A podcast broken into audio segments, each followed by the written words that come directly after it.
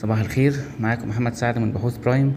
هنبدأ الاجتماع الصباحي ليوم الثلاث 21 يونيو 2022 آه، النهارده في ال trading playbook نلقي نظرة على أداء الأسواق العالمية آه، اللي نجحت في أول جلسات الأسبوع إنها تحقق بعض المكاسب المتواضعة.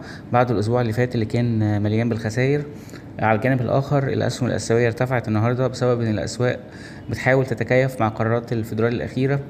آه الأداء الإيجابي ده برده كان من نصيب السلع لأن أسعار البترول كانت طلعت برده وحاليا أسعار خام برنت آه حوالين 115 دولار البرميل ده بعد هبوط آه سابق آه سببه قوة الدولار الأمريكي في ضوء التشديد النقدي من الفدرالي الأمريكي. فممكن نقول إن الأسبوع ده في correction لل decline اللي كانت موجودة الأسبوع اللي فات.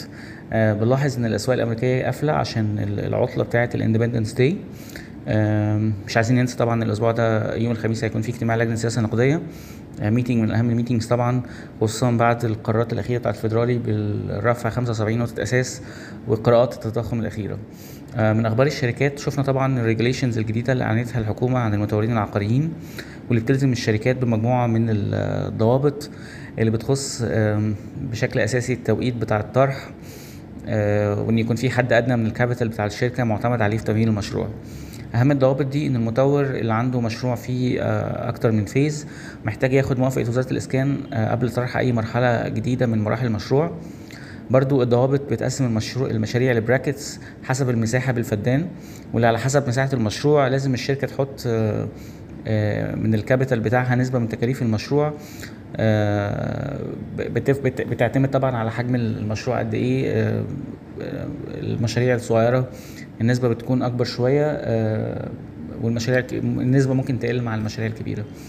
بجانب إن القواعد بتحتم على المطورين فتح حسابات بنكية لكل مشروع على حدة وبتلزم الشركات إنها تقدم تقارير مالية نصف سنوية عن نشاطها لوزارة الإسكان. آه برضو من القواعد إن يبقى في التزام آه من الجداول الزمنية المعلنة من قبل المطورين قبل قبل قبل طرح الوحدات. هيبقى في مدة تقريبا ست شهور ممكن نعتبرها إنها grace period للشركات عشان تلتزم خلالها. آه من أخبار الشركات التانية المالية والصناعية بتعمل يعني دراسة أو feasibility study عشان تعمل complex أو مجمع لإنتاج الأسمدة بتكاليف مبدئية ممكن توصل ل 600 مليون دولار على مساحة حوالي 150 فدان. الدراسة لسه ما اختارتش المكان اللي المفروض يقام فيه المشروع لكن في توقعات ان هو ممكن يكون في محافظة الأقصر أو محافظة البحر الأحمر. دي كانت معظم أخبارنا النهارده. شكرا. صباح الخير.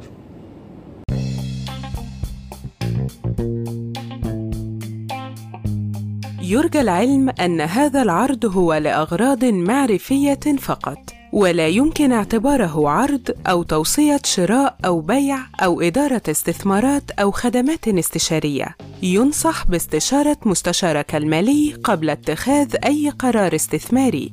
الأداء التاريخي ليس مؤشرا يعتمد عليه لتحديد الأداء في المستقبل.